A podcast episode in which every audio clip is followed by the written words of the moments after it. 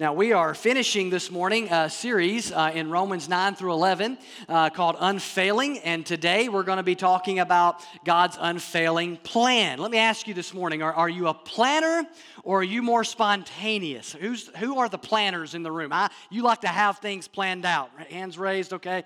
You can put them down. Now, who is the spontaneous man? I just kind of like to go with the flow. Too many plans stress me out. Okay, oh, the minority in the room here this morning. Now, here's the thing guess what God is? He's a planner. See, I, and, and, that was a planner right there that chimed. I guarantee you, because they're like, "I told you so." I knew that God was a planner. We're on the right team, right? There's a difference, though, right, in God's plans and our plans. Our plans sometimes we fall, we fail, they, they fall through, things happen that aren't even our fault sometimes, and things don't go as planned. God's plans, though, they never fail. Things go according to plan for God. God is sovereign over his plans, and he's got a plan that he's working since before time began, and he is sure to accomplish his plans, but but we, we know we, we're, we're different than that. And so we, it's hard for us sometimes to grasp that because in our personal experience, plans fail. This weekend, I planned to make gumbo, okay? And I succeeded in my plans, and uh, but you know, gumbo's kind of a complex process. You got to chop up all these vegetables and, and meat and all the stuff doing. You have to have all that ready because it's got to go in all at the right time, right? So you can't be doing that as you go. What I didn't plan was for my garbage disposal, and sink and stuff to like, or my garbage disposal to mess up and then me to break my sink trying to fix my garbage disposal and for me to have to wait on eating gumbo and go to Lowe's instead, right? So I didn't plan on all that and eating and ended up eating gumbo at like 10 o'clock instead of like 8 o'clock or whatever. And so that was that, that, that's that's how our plans go sometimes though, right? Our plans, especially so you you plan to whatever. Have a great vacation you didn't plan on the flat tire on the way there. Like our plans get derailed, but God's plans don't. Big difference in us and God. He's sovereign over his plans. We're not really sovereign over our plans, right? And so, but God is sovereign over his plans, and his plans do not fail. And in Romans 9 through 11, the Apostle Paul has been writing here to the church at Rome, showing us how God has not failed and that his promises have not failed. Last week we saw his gospel does not fail. We can fail to believe it or we can fail to share it, but man, his gospel saves and, and it will get to the ends of the earth. But today, Paul's going to answer a question about the people of God and God's plan for his people. Has God rejected his people? And in context here, he means Israel. But he's going to answer that question by showing us God has a plan, right? He has a plan that he's working. It even includes Israel, even today. So look with me at Romans chapter 11. We're not going to read the whole chapter. We're going to read some different sections um, to help us make sense of all this. We're going to kind of take a big picture view of this today as we talk about God's unfailing plan. And we're going to start in Romans chapter 11, verse 1. We're going to read through verse 7, and then I'm going to skip down and read verses 11 and 12. So it's on the screen for you if you don't um, have a copy with you today, but I'm reading from the ESV. So here we go. The Apostle Paul says, I ask then, has God rejected his people? By no means, for I myself am an Israelite, a descendant of Abraham, a member of the tribe of Benjamin. God has not rejected his people, whom he foreknew. Do you not know what the scripture says of Elijah? How he appeals to God against Israel. Lord, this is Elijah talking, Lord, they have killed your prophets, they have demolished your altars, and I alone am left, and they seek my life. But what is God's reply to him? I have kept for myself 7,000 men who have not bowed the knee to Baal. So too at the present time there is a remnant chosen by grace. But if it is by grace, it is no longer on the basis of works. Otherwise, grace would no longer be grace. What then? Israel failed to obtain what it was seeking. The elect obtained it, but the rest were hardened. Now, in verses 8 and 9, he's quoting from the Old Testament to show that that hardening was prophesied about all the way back in the Old Testament. Skip down to verse 11. He says, So I ask, did they stumble in order that they might fall? By no means. Rather, through their trespass, salvation has come to the Gentiles, so as to make Israel jealous. Now, if their trespass means riches for the world, and if their failure means riches for the Gentiles, love this. How much more will their full inclusion mean? So, Paul's answering here this question. He's dealing with this question of Has God rejected his people, meaning Israel? As we've said the last two weeks, Paul is dealing in this section with this tension of the Messiah comes, and we believe that Jesus is the Messiah, prophesied about all the way through the Old Testament. Yet the people who were the stewards of those promises, who had the law, who had the sacrifices, who had the promises of the Messiah, those people largely rejected him. And there's a tension there. If he's the Messiah, what, what's going on here? Has God rejected these people and just moved on to the Gentiles? What, what's exactly happening? And commentators and scholars will point out that Paul here is likely primarily addressing Gentiles in the audience. Uh, the Roman church was made up of, of Jewish Christians and Gentile Christians, and, and he's largely addressing the Gentiles here because of this. There was a tendency, they believe, in that day for the Gentile Christians to think of themselves as better than the Jewish people. It's kind of like God moved on from you to us, and so look at us. Right now, we're the chosen people, right? And he's he's kind of a gentle, not, not even so much gentle as you get into this, rebuke to that. And in so doing, he reveals God's plan and what God is doing. And so, in the grand scheme of time and salvation history. And so, three things to help us wrap our minds around this chapter, three things to kind of get our hands on this plan. Number one, first thing we need to understand that it makes this whole chapter makes sense is this God's plan is to save a people that contains both Jews and Gentiles. Now, there's a lot of detail in that, but that's kind of the big idea I want you to get in your mind. God has a plan to save for himself a people. We call that today the church, or you might hear it called the bride of Christ, the, the people of God, the family of God. And that people will contain both Jews and Gentile. Now, everyone is Jewish or Gentile. If you're, if you're not familiar with this language, a Gentile is anyone who's not Jewish. So if you're here today and you are not Jewish and you don't have any Jewish background, you're, you're just, you're Gentile, right? And so, or, and then you've got the Jewish people, who, like we said, who were given these promises and were given the Old Testament and these sort of things. And, and God's people will contain both Jewish people who believe Jesus is the Messiah and who believe, and Gentile people who believe Jesus is the Messiah. It was never God's plan to only save Jewish people, and it's not God's plan today to only save Gentile people. God's plan includes people from all over the world. His people are going to be real diverse, in fact. If you haven't read the news, if you go read like Revelation, I believe it's chapter 7, and it talks about one day we're going to be gathered around the throne, and there are literally going to be people there from every tribe and every tongue. There will not be a single people group that will not be represented around the throne of God. The gospel's going to get there, and God's going to save some people from everywhere. From everywhere. Uh, God's people are going to be a diverse people, but this people is a people that He saves. He saves, and if God does it, it's, it's by grace. Verse 6, you see that there. If it's, he says it's by, if it's by grace, he's, they're chosen by grace, verse 5. And if it's by grace, it's no longer on the basis of works. Otherwise, grace will no longer be grace. You, you can't have by works and also be saved by grace. Doesn't work that way. Uh, we teach here, and the Bible teaches, New Testament teaches, and, and Romans harps on this. We've said it over and over again in Romans. You're saved by grace through faith. And Paul here says, and if you add works in, it's no longer grace. You know, I, am not a huge water drinker. I've probably brought this up multiple times. I just, I'm just not somebody that just wants to sit around and drink water. I have to like make myself drink water. Now, as a kid, I did love Kool Aid. Um, I don't drink that a lot now, um, I, I, but I do, I, I, do love the little crystal light packets, which is like the closest thing to adult Kool Aid that you can get.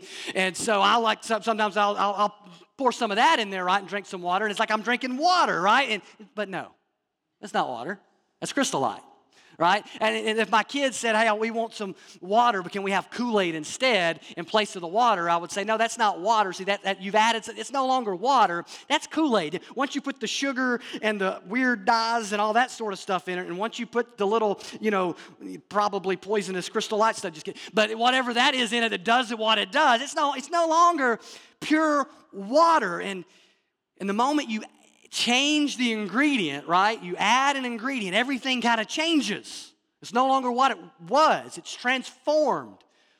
The moment you add something to grace, like works and human effort, whether that be baptism or church membership or taking communion or whatever it may be, you add works to grace.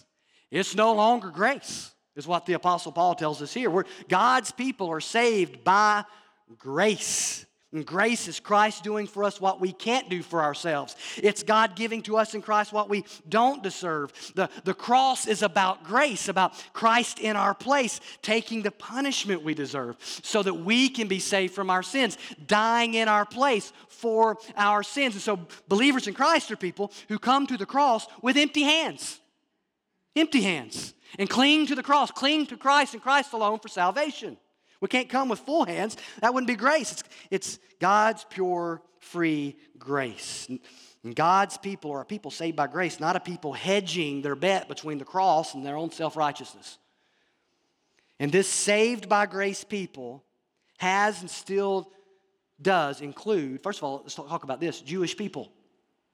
Verses 1 through 6, Paul is pointing out that God has not totally rejected the Jewish people. He says, I'm an Israelite, I'm proof. You see, I'm from the tribe of Benjamin. I, am an Israelite. God has, look, I'm, I'm saved, he's saying. I'm a Christian. I believe Jesus is the Messiah. And he points out how God has a remnant. He's always worked this way. He uses Elijah, his example. Uh, back, back in, in the Old Testament, Elijah was a prophet. And man, so many of God's people at, during his time had turned their back on God and began to pursue Baal and believed this, this false idol called Baal was God and began to worship him. And Elijah became so discouraged that as he quotes Elijah here, he thought everybody, he was the only one left. It was just kind of during his moment of depression he went through that we looked at a few months ago. And he, uh, he thought he was the only one left. And God says, Man, I've kept a remnant. There are 7,000 people left like you who have not bowed the knee to Baal. My people, a remnant that I've kept back. And he's, his point is, is that all the way through the Old Testament and even now, there's always a remnant and Paul's saying, Look, I'm part of the remnant now. There are people, we might not be the majority, but there are people like me who grew up in a Jewish home and were taught the Torah and were taught about the Messiah and were expected to him to come and all those sort of things and have the law and have the prophets and of the tribe of Benjamin and of the tribe of Judah and all these and that believe Jesus is the Messiah. So God's not done with Israel. He's not done with, with Israel. In fact, Paul points out that God has used their failure largely to believe in Christ to open the door to the Gentiles. And now we see Gentiles from all over the world coming to the one true God through faith in Jesus Christ, coming to Yahweh through faith in Christ. Many times in the New Testament, if, you, if you'll read Acts, for instance, and you see the Apostle Paul and other apostles going into a city, even Paul, who was the apostle to the Gentiles, when they'd go into a city to preach, the first place they would usually go is the synagogue. And they would present the gospel to the Jews, because it goes to the Jew first, it says. And most of them would say, Get out of here with that nonsense. We can't believe in a crucified Messiah. Now, there might be some that would believe. But the majority, and usually the leaders, many of them would reject. And then they would go over to the Gentiles and they'd go out in the marketplace and people would be saved in droves And they hear, like, hey, you can come to Yahweh, the one true God that you've heard about and read the stories about and what he does for his people and how he protects them, splits the Red Sea and does all this powerful stuff. You can be one of his people too through simple faith in Christ. You don't have to go through all the rituals. You don't have to be circumcised and keep all the law and all that sort of stuff that was a little bit of an evangelistic deterrent. You just come through faith in Christ. And they start coming in droves. And as commentators and Bible scholars will point out, if the Jewish people at that time, if these people in the synagogues would have said, Yes, we believe Jesus is the Messiah, then it would have been their pleasure and their good doing, and then go into their city and proclaim that gospel and see Gentiles come in, because it's God's plan for both Jews and Gentiles to come to faith in Christ. But they typically rejected him in, in, in mass, in, in large numbers, and it went straight to the Gentiles. But God's not done with Israel. Look down at verses 13 through 15. Paul says, Now am I speaking to you Gentiles inasmuch then as I am an apostle to the Gentiles? I magnify my ministry in order somehow to make my fellow Jews jealous and thus save some of them. For if their rejection means the reconciliation of the world, what will their acceptance mean but life from the dead? So Paul's pointing out God is using all these Gentiles coming to faith to make the Jewish people jealous. Think about it. They were seeing all these folks celebrating the Messiah that was promised to them and that came through their ancestry, celebrating the fulfillment of the law that they loved. Paul says God works through all of this to ultimately win some of them to faith in Christ. And God has used their rejecting the gospel to reconcile people from all over the world to Christ. as the gospel just spreads like wildfire. So he says, What will their coming to God mean? But life from the dead. Now, life from the dead, some people point out that that can mean the, the resurrection at the end times, and we're going to talk here in a little bit about there's going to be an end times revival, or it could just mean uh, the, the, future revival, and, and, and, that, and it, that is something Paul's going to point to. Look at what he says in verse 25 and 26 in Romans 11. So you're skipping down a little further. He says, Lest you be wise in your own sight, Gentile Christians. I do not want you to be unaware of this mystery, brothers. A partial hardening has come upon Israel until the fullness of the Gentiles has come in, and in this way all Israel will be saved. Let's pause there. So, Paul reveals a mystery. Israel has been partially hardened. It's partial, it's temporary. There are those like Paul who have trusted Jesus. It's not full, right? It's partial. And ultimately, many will come to Christ, and they, they need to come to Christ, right? Because we got to be clear only those who believe in Jesus will be saved. I've been asked that before. What happens to Jewish people today? Talking about who practice the religion of Judaism who do not believe Jesus is the Messiah. The same thing that happens to Gentiles who do not believe Jesus is the Messiah. In eternity, separation from God forever. Everybody has to come to faith in Christ if they're to spend eternity with God. Jesus is the only way to heaven. Torah won't get you there. Religion won't get you there. Good works won't get you there. Jesus is the only way to heaven. But now remember, the Bible only shows us examples of God hardening those, we talked about this a couple of weeks ago, who have already hardened themselves, like Pharaoh, who hardened his heart like five times, and then God finally hardens his heart. He's basically handing him over. Romans 1, where it talks about people, they go willfully into sin, rejecting God, and finally it says what? God gave them up. God gave them up. God gave them up.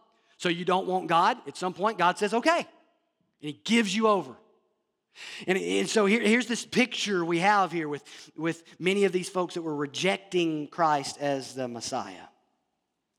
They've been left to their unbelief until the fullness of the Gentiles has come in.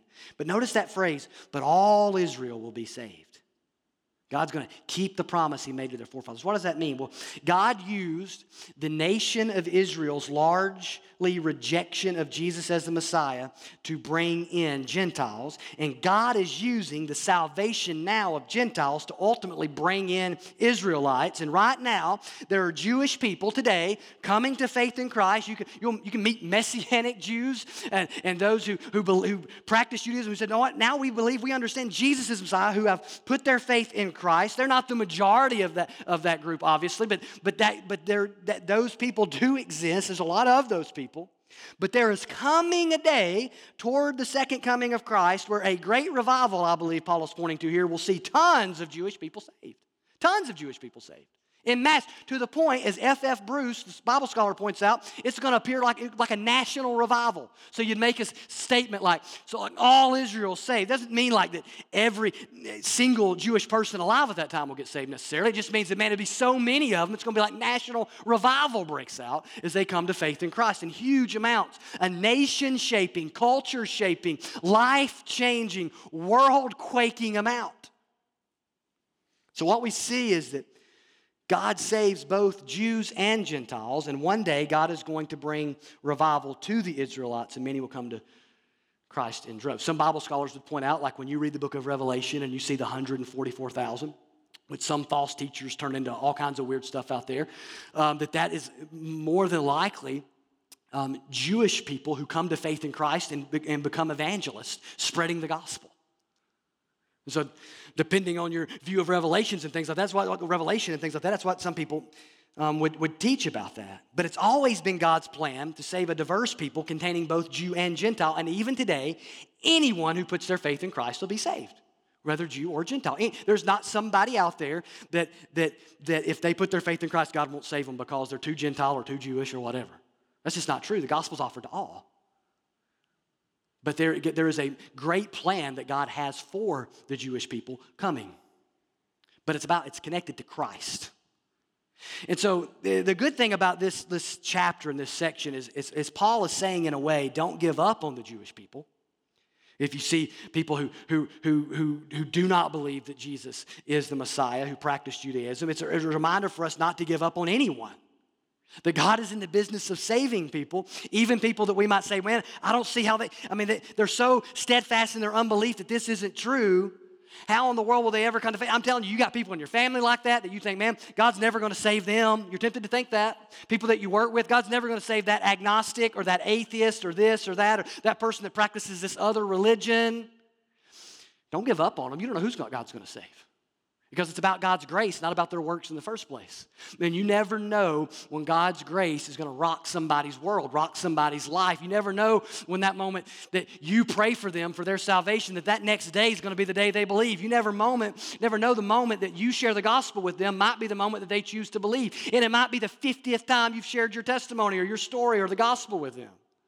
We don't know who God's going to save. All we know is that God saves people if they put their faith in Christ. He's in, and He's in the business of saving people that you might be tempted to rule out. Now, the second big part of this is we need to understand so, God's plans to save this people, right? It's going to contain both Jew and Gentile, is that God's people are marked, this people that He's saving are marked by persevering faith. We talked last week about how we have to make the decision to either believe the gospel or we don't believe the gospel, right? Or reject the gospel. We proclaim the gospel or we don't. We, we can fail to believe, but God never fails to save those who believe. And so, but here he gives us a little more, he gets into in Romans 11 a little more characteristic nature of, the, of saving faith, saving belief. He, he reveals to us that it's a continuing faith, a, a forever faith, a persevering faith. Look at verse 17. And I'm going to read verse 17 through verse 19 of chapter 11. Paul says, But if some of the branches were broken off, now he's using here an analogy that we're going to talk about of an olive tree. He says, Some of the branches of this olive tree uh, get broken off, and you, although a wild olive shoot, were grafted in among the others and now share in the nourishing root of the olive tree. Do not be arrogant toward the branches.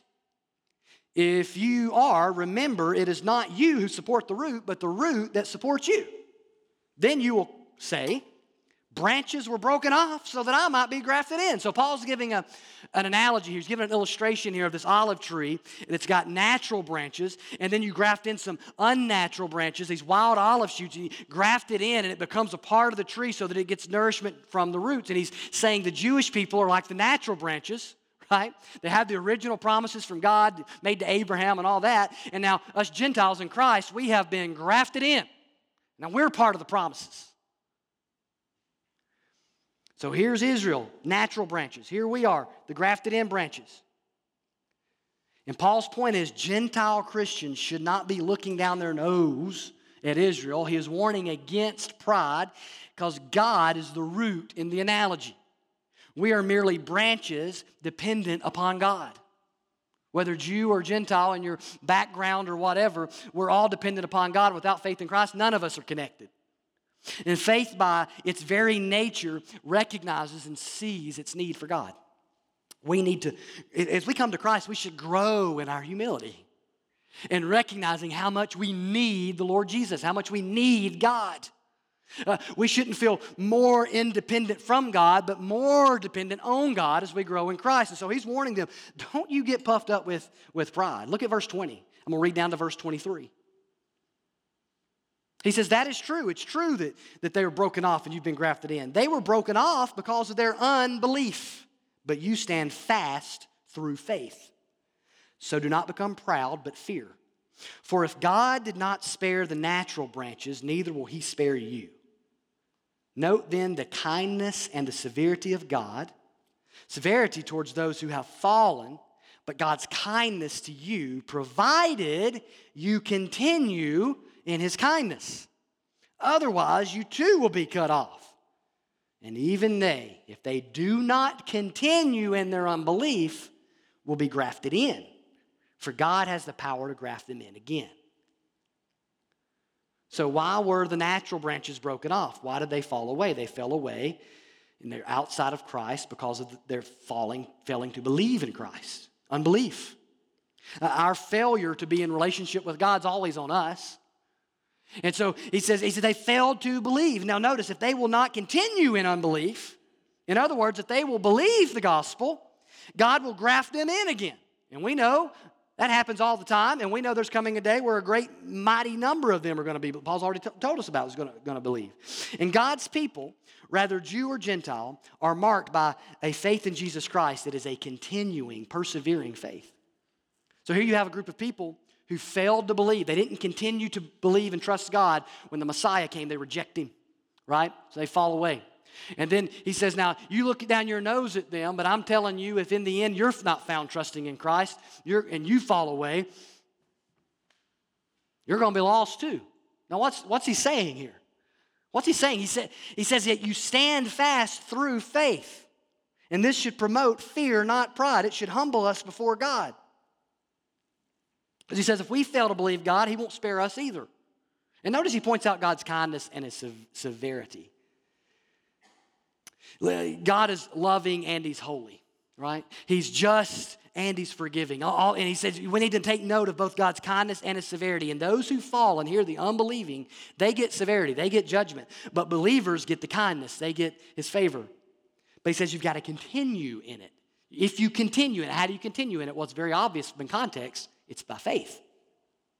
So the big point is this some people look at this text and they say, see, you can lose your salvation. See? You can fall away. Get that branch lopped off, right? That's not at all what he's saying, though, in context. And there are places in the New Testament that if you don't take, take the Bible and read it and then compare it to other places and see what God is doing, step back and see the big picture of how this all connects Genesis Revelation, you just kind of read it on its own, you might walk away thinking a Christian can lose their salvation, right? But at the end of the day, when you look at this in context of what he's saying here and in context of the rest of the New Testament, that's not at all what the Bible teaches. Paul is saying here that true saving faith continues, it perseveres, it remains. In the end, it doesn't matter if you prayed a prayer and had a season of life where you looked like a believer and thought you were a believer, even if in the end you walk away, that only proves that you never really truly believed you were deceived. Because the same Bible that teaches whosoever will may come also teaches that you can be deceived. You can be. And many are. Jesus told a whole parable on this that we've talked about before, the parable of the soils. Well, we can look Christian for a while and in the end run away, fall away, reject Christ. And what that shows is there was a problem from the beginning.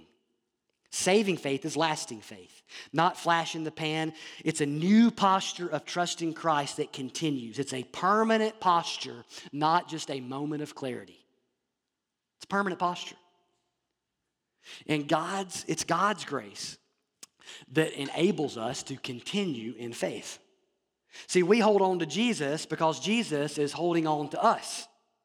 Jesus' grasp of you manifests itself in you grasping of Him. Okay? But it's Him that holds on to us. I love this quote from R.C. Sproul, uh, the late great R.C. Sproul, uh, who pastored a church right here in our area. He said this We are secure, Christian, not because we hold tightly to Jesus, but because he holds tightly to us. If it was all, listen, if I could lose it, I'd have lost it. If I could forfeit it, I would already have forfeited it. God's got a hold on me. Listen to John 10. Jesus said this. He told a story. He said in John 10, 28 through 30, this is where he's calling himself the, the good shepherd. And he says, I give them, his sheep, I give them eternal life. And he says, they'll never perish and no one will snatch them out of my hand. My Father, who has given them to me, is greater than all, and no one is able to snatch them out of my Father's hand. He says, I and the Father are one. So think about that verse. You're in Jesus' hand, believer. You're in the Father's hand, right? And they are one. So your salvation is protected by the strong hand of God. Now, I've got kids, and I can put a quarter in my hand, and my six year old, my four year old, certainly my one year old, none of them are going to get that quarter out of my hand because what? I'm just way too much stronger than they are. That won't always be the case, but right now, I can keep that quarter away. And if I put two hands, they ain't got a shot, right? And, and, Jesus has given us a picture here of Almighty, infinite God uh, holding secure our salvation. Our, our salvation is protected by the strong hand of God. Now, some people say, oh, yeah, you can't lose it that way. Like God won't fail you, but you can walk away and lose it that way. You can jump out of his hand, right? You can bite God maybe on the knuckle and he'll let go, right? Or something like that is almost the, the way people view this. Well, let me take you to Hebrews 3, because the Bible does say people walk away from Christianity. But the way the Bible explains is that it proves that there was a problem from the very beginning with their faith, that it was defective. In Hebrews 3, verse 2, the writer of Hebrews says, Take care, brothers, lest there be in any of you an evil, unbelieving heart, okay? Evil, unbelieving heart, and it leads somewhere, leading you to fall away from the living God. So when someone falls away from the living, living God, the problem is, is there's an evil, unbelieving heart that led them there. And salvation is getting a new heart that believes. This is a, someone who, who's never converted. Or listen to Jesus in Matthew 7 when he talks about people standing before him who did mighty works and who did miracles and preached in his name, but they're gonna, they're gonna be lost for eternity. And he doesn't say, get, away, get out of here. I stopped knowing you. Get out of here. You used to be one of mine, but you fell away. No, he says, I never knew you. I never knew you. I never knew you. They didn't lose their salvation, they never had it. It's like this you know, you can't lose your salvation, but you can prove that you were never saved. That can happen to us, to our loved ones. It's like um, I remember several years ago, one of the tire companies out there, I forget which one it was, so I don't want to, you know, put somebody on blast it wasn't them, but they had this uh, problem with their tires, and people were having like blowouts and wrecks, and they had to do a recall on all these tires. It's like, I mean, it was really bad business.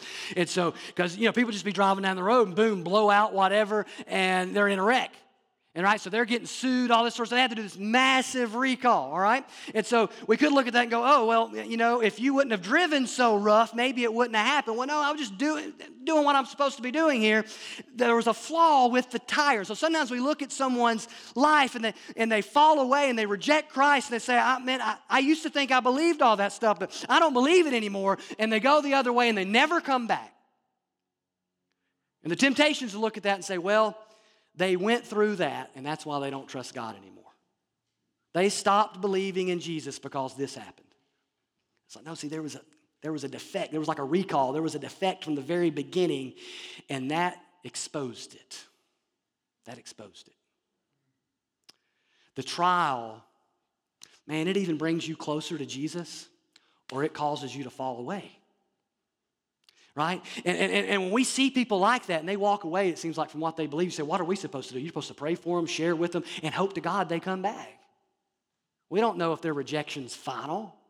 We pray to God that they come back. But he said, he said, listen, if you fail, if you if you just walk away, you stop believing, he says, you're, you're gonna prove yourself lost too. We had a flaw from the start. Great Adrian Rogers used to say, "The faith that had a uh, the, the, how does say the great the faith that finish fin, that fizzles before the finish had a flaw from the first."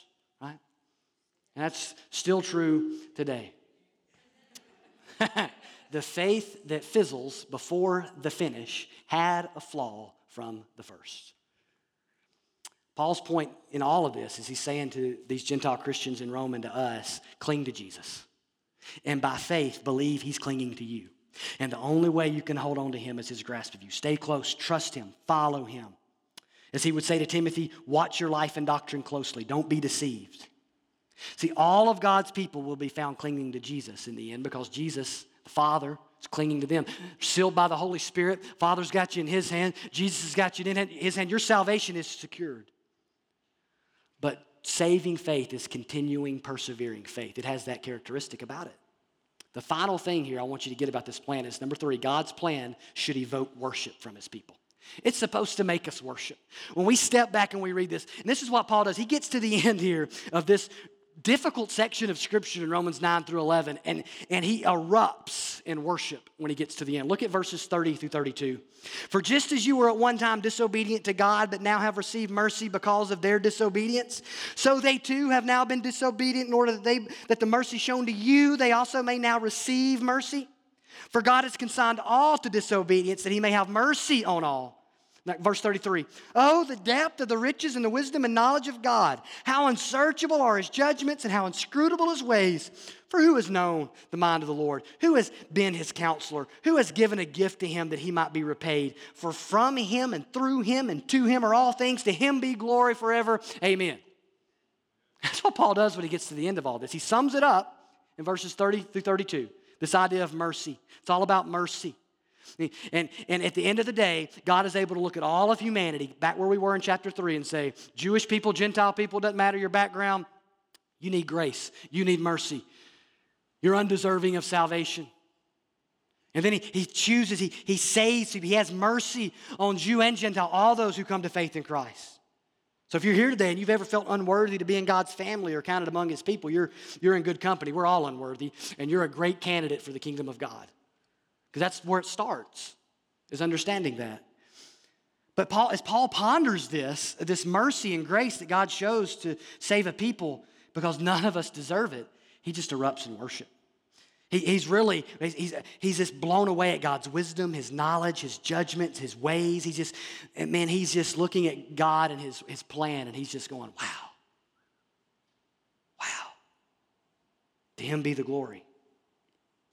It's amazing to me that some people can read the Bible and walk away proud or walk away thinking, I've got it all figured out. it's actually, if we really know it, it, it the more we know it, it's humbling, right? But if we think we all got it figured out, Corinthians is right. Knowledge puffs up. And we think we know it all, we get, a little, we get a little proud. But man, it's supposed to humble us and make us look at God and just worship and go, wow, I could, uh, it's beyond what we could possibly imagine how God is working all things to accomplish His purpose and His plan. Listen, you are made to, to just wow at God.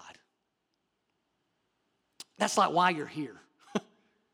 it's to just behold God, His truth, and just and just give him praise and to give him glory and to just go, wow. And we love to, we, we, it's just in human nature that we like to wow at stuff. I've, I've mentioned this before. Like, I love sports, right? So I watch the sports, you watch the Olympics, and I see somebody do something I can never do. And what do we say? We say, wow, right? I can never do three flips in the air, land on ice or whatever, you know? It's amazing, right? Or I can watch something as basic as baseball that I've played my whole life, and I can watch some dude throw a 100 mile an hour rope from right field to home plate and, get somebody out, and I go, wow, right? I can watch a running back hurdle over somebody and jump four or five feet in the air and go, wow, right? And we just go, wow. Or, you say, I don't like sports. Okay, I can go over on the West Coast this evening in, in Clearwater, Florida, and I can stand on the shoreline and I can watch the sunset, and I can promise you the response will be, wow. Because, see, we're, we're, just, we're made for that. We want to do that. But we're made, it's to be aimed at our Creator, our Savior, the one who has redeemed us. And the thing about Him that should make us go wow more than anything and the thing that's going to make us go wow for all of eternity is His grace and mercy. That He looked at sinful people like us and He brought us into His family. And He showed us grace and mercy in Christ.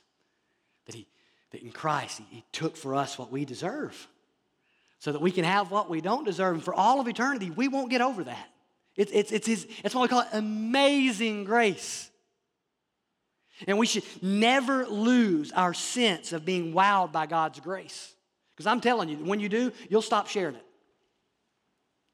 If you've gotten over Him saving you, you're not getting into Him saving somebody else. It's just not happening. And so you want to cultivate a heart for evangelism. I mean, Paul never got over it. Jew, Gentile, he didn't care, man. He's like a crazy man, going into cities, storming into synagogues, going into the marketplace. Repent, believe. The good news is here. Jesus died for you. He's preaching the gospel. People, he never got. But man, over and over, you read his story in Acts. He keeps telling his story. It's like, I've already read your testimony, Paul. I get over and Luke tells it again because everywhere Paul goes, he's telling his story. Because a key to fueling our telling people about Jesus is us not getting over what Jesus has done for us. And Paul never got over that. Just that sense of wow at God's grace and God's mercy. So let me ask you this morning. First of all, if you don't know Christ today and you say, I would like to be a part of God's people, how does that happen? Recognize that you are in need of His grace, that you are a sinner like the rest of us. Turn, be willing to turn away from that sin and believe that Jesus is the Messiah of God, the sent one, the anointed one, who lived a sinless life that you could not live and died the death on the cross you deserve to die, taking your punishment for your sin from a just and holy God that he rose from the dead in victory over sin, death, and hell. And put all your chips in that basket, put all your eggs in that basket. Man, go all in on Jesus and say, the only way I'm getting to heaven is if Jesus gets me there. I'm trusting him. Empty handed I come, to the cross I cling. My only hope is that you come to him by faith and he will save you. He will save you, and you'll be a part of the family of God. If you're a believer today, my question for you is have you lost that sense of wow a little bit? When you read the Bible and you don't understand some things and it's kind of hard, that you just kind of go, wow, man, God is just so amazing that He is working in a way that I can't even fully comprehend. Or you look at your conversion and the fact that He's brought you into the family of God, are you still wowed by His grace? And if you've grown cold in that, I, I, would, I would urge you to call out to God and pray and ask God, say, God, help me to recapture that sense of, wow, to God be the glory. Because that's fuel for our evangelism. Let's pray.